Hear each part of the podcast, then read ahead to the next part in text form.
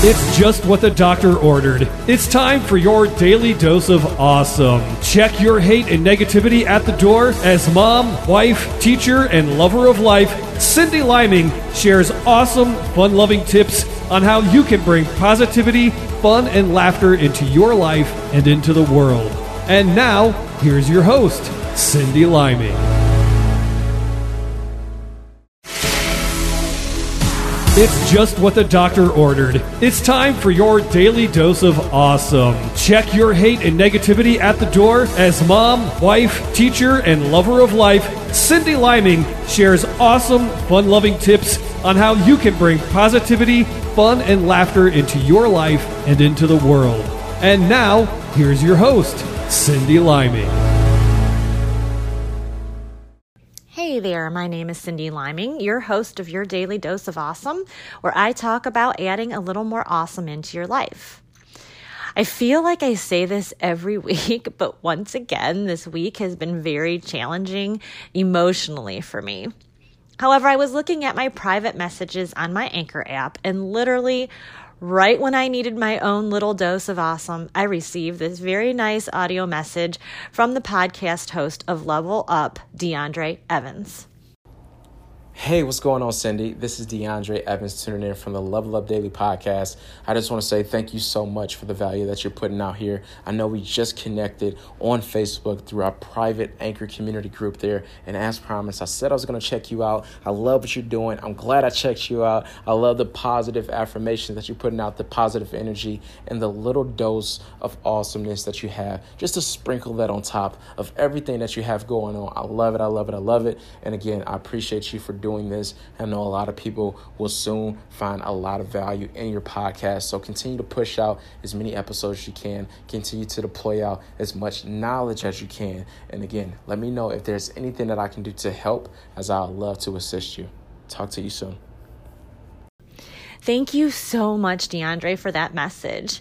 Anyone who has ever put themselves out there, whether it's like a podcast or a YouTube video, or maybe your career lends itself to putting yourself out in front of large groups of people, it is so nice to get a compliment from someone. It really meant a lot to me. I was terrified for a year or more to do a podcast, so I cannot tell you how much your feedback means to me.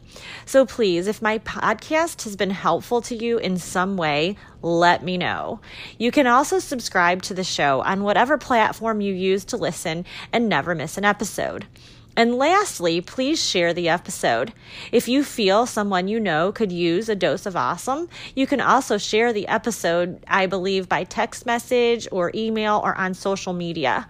I know most pla- on more, most platforms there's a option a share option, and um, it looks like a little rectangle with an arrow pointing up. Anyway, so lately, I'm feeling like I'm on a desperate mission to save the world. This week at school was pretty much the same. As I mentioned in my last episode, I like my job, but there are things that are very frustrating about being a teacher that are just out of my control. And I'm not going to go on a rant about it. Don't worry. I think I already did that last week. And I know you're not here to listen to rants. You're here to listen to awesomeness. And I tend, intend to bring you just that. If you have teens and younger children, you know that parenting is not for wussies. And our kids often think they know everything. For example, when my seven year old gets mad, and it just seems like she gets mad kind of easily, it's brought to my attention of what an awful mom I am. And when she's in one of her rages, I am the meanest mommy in the world.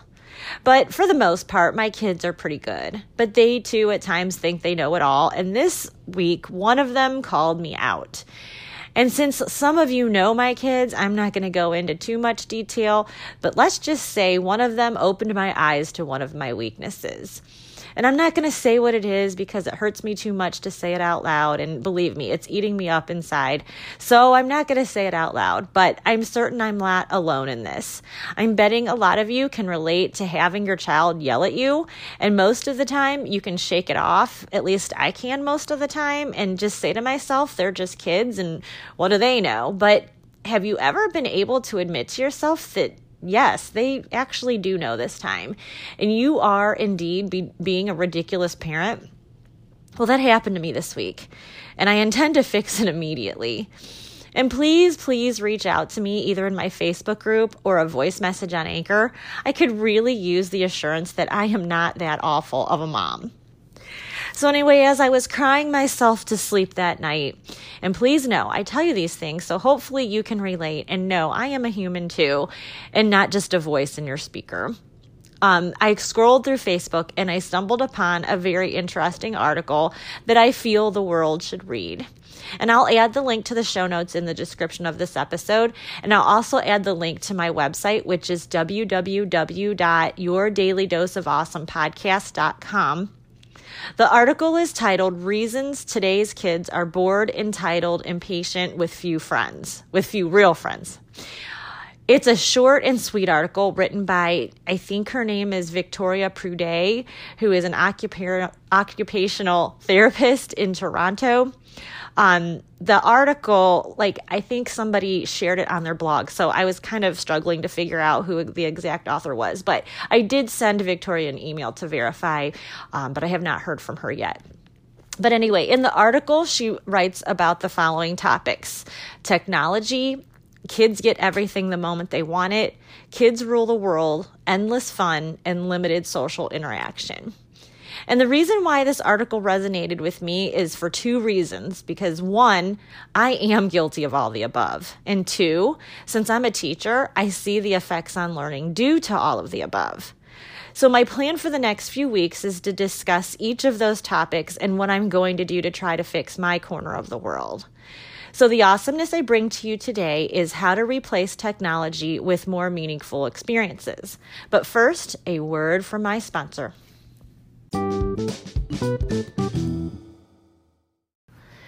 And now back to my show. I'm first going to read the article about technology, that part of the article. So, um, using technology as a free babysitting service is, in fact, not free at all. The payment is waiting for you just around the corner. We pay with our kids' nervous systems, which, with their attention, and with their ability for delayed gratification. Compared to virtual reality, everyday life is boring. When kids come to the classroom, they are exposed to human voices and adequate visual simulation as opposed to being bombarded with the graphic explosions and special effects that they are used to seeing on the screens. After hours of virtual reality, processing information in a classroom becomes increasingly challenging for our kids because their brains are getting used to the high levels of stimulation that video games provide. The inability to process lower levels of stimulation leaves kids vulnerable to academic challenges. Technology also disconnects us emotionally from our children and our families. Parental emotion availability is the main nutrient for a child's brain. Unfortunately, we are gradually depriving our children of that nutrient. And so that's the end of the technology portion of the article. So, like I said, if you wanted to read the entire article, um, I'll have a link in the show notes and on my website. And also, each week I'll be um, reading and discussing um, each of the topics that the author wrote about in this article. So, first, I want to talk about what I'm doing as a mother. And I'm hoping it's not just me. I don't think it's just me, but um, probably a lot of parents do this. But um, it seems to me that as parents, we are possibly busier than our parents were. Maybe I'm wrong, um, but my parents were very busy. And because I'm a single mom, and I know that throws people off because I am actually married, but my husband lives an hour away. Um, I'm a teacher, uh, so I have a second job. I am one of the two children ministry directors at my church, which is also an hour away. And in addition, like the rest of you, I'm trying to upkeep a home and a yard and shuttling kids to practices and events, doing homework with my seven year old, and keeping a somewhat healthy meal on the table.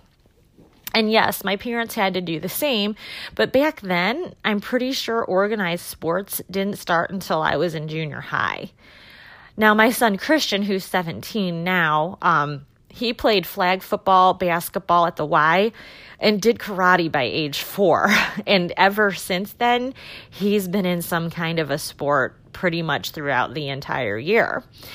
And I know a lot of these are choices, and I've thought about all of these choices I've made because I get I'm very, very tired and um and I'm stressed. Not not a stress like there's bad things going on because that's not the case, but like just busy stress, like just having to constantly run to the next thing.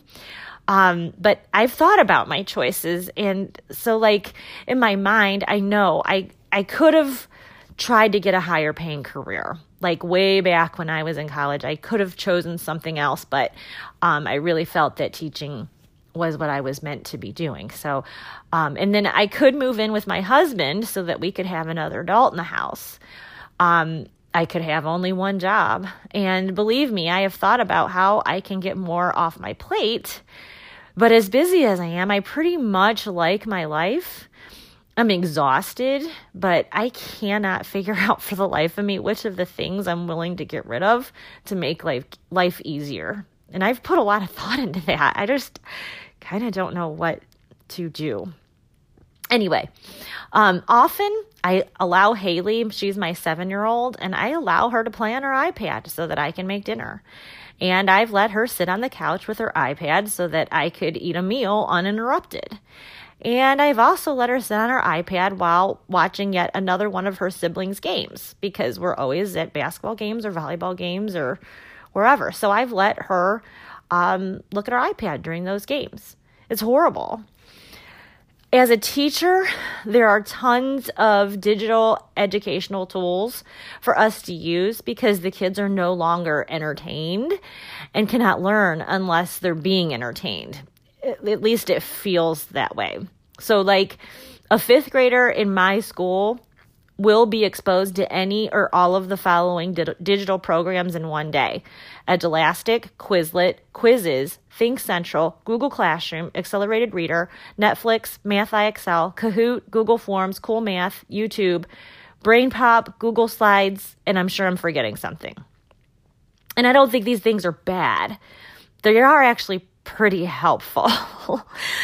But according to the article, we are not helping our kids' inability to process lower levels of stimulation, which leaves kids vulnerable to academic challenges. And that's a quote from the article, by the way. For example, like when we read from a book. And yes, I actually do, still read from a book with my students. We read from our science books. But I can tell that they are bored out of their minds, and I feel like I'm losing them. And yes, we do hands on activities. And yes, we watch demos if I can't do it in class. I totally believe science is a verb, but sometimes we just simply need to read the information out of the book. So, what can we do to help? Well, according to the author, here are the following tips this, that she suggests, like from a parent perspective. So, as parents, we can sub- surprise them with flowers, share a smile, tickle them, put a love note in their backpack or under their pillow, surprise them by taking them out to lunch on a school day, dance together, crawl together, have pillow fights, have family dinners, board game nights, go biking, go on outdoor walks with a flashlight in the evening. And that's the end of her list. And so when I look at this, because I, I want to know if I'm doing this parenting gig correctly or well, um, in my own children's lives, out of this list, I have smiled, tickled, gave them notes, danced, had family dinners, played board games, and went biking. In the past week, though, I've not smiled enough. None of them really want me to be all that close to them anymore to tickle them. And I did send them notes to school during Valentine's week. And Haley and McKenna and I have danced, and Haley and I have played card games, and we had one meal together in the past week. So, um, I don't know. If you're like me, I'm a doer. Like, I want to fix things and I want to fix them fast. And I realize that in this situation with technology, none of this is going to be fixed overnight. But I do have a plan of attack. So here are the things from the list and some of my own ideas that I'm going to try as far as um, replacing technology with um, with something a little more meaningful with my my own children. Um, so, number one, I need to smile more. I know that I am worn out and I know I need to focus a little more on self care. Um, but when I'm around my kids, I feel like I need to be a little more upbeat because um, I just I don't think I have been when I reflect on my own moods lately. So um, one of the things I definitely need to do is smile more. Number two, leave notes on their pillows. I have and I've done this on occasion, but it's been a while. Um, and I don't know. I'm hoping my teenagers will still be into that. Um, I don't know, but I'm going to do it. I'm going to do it anyway.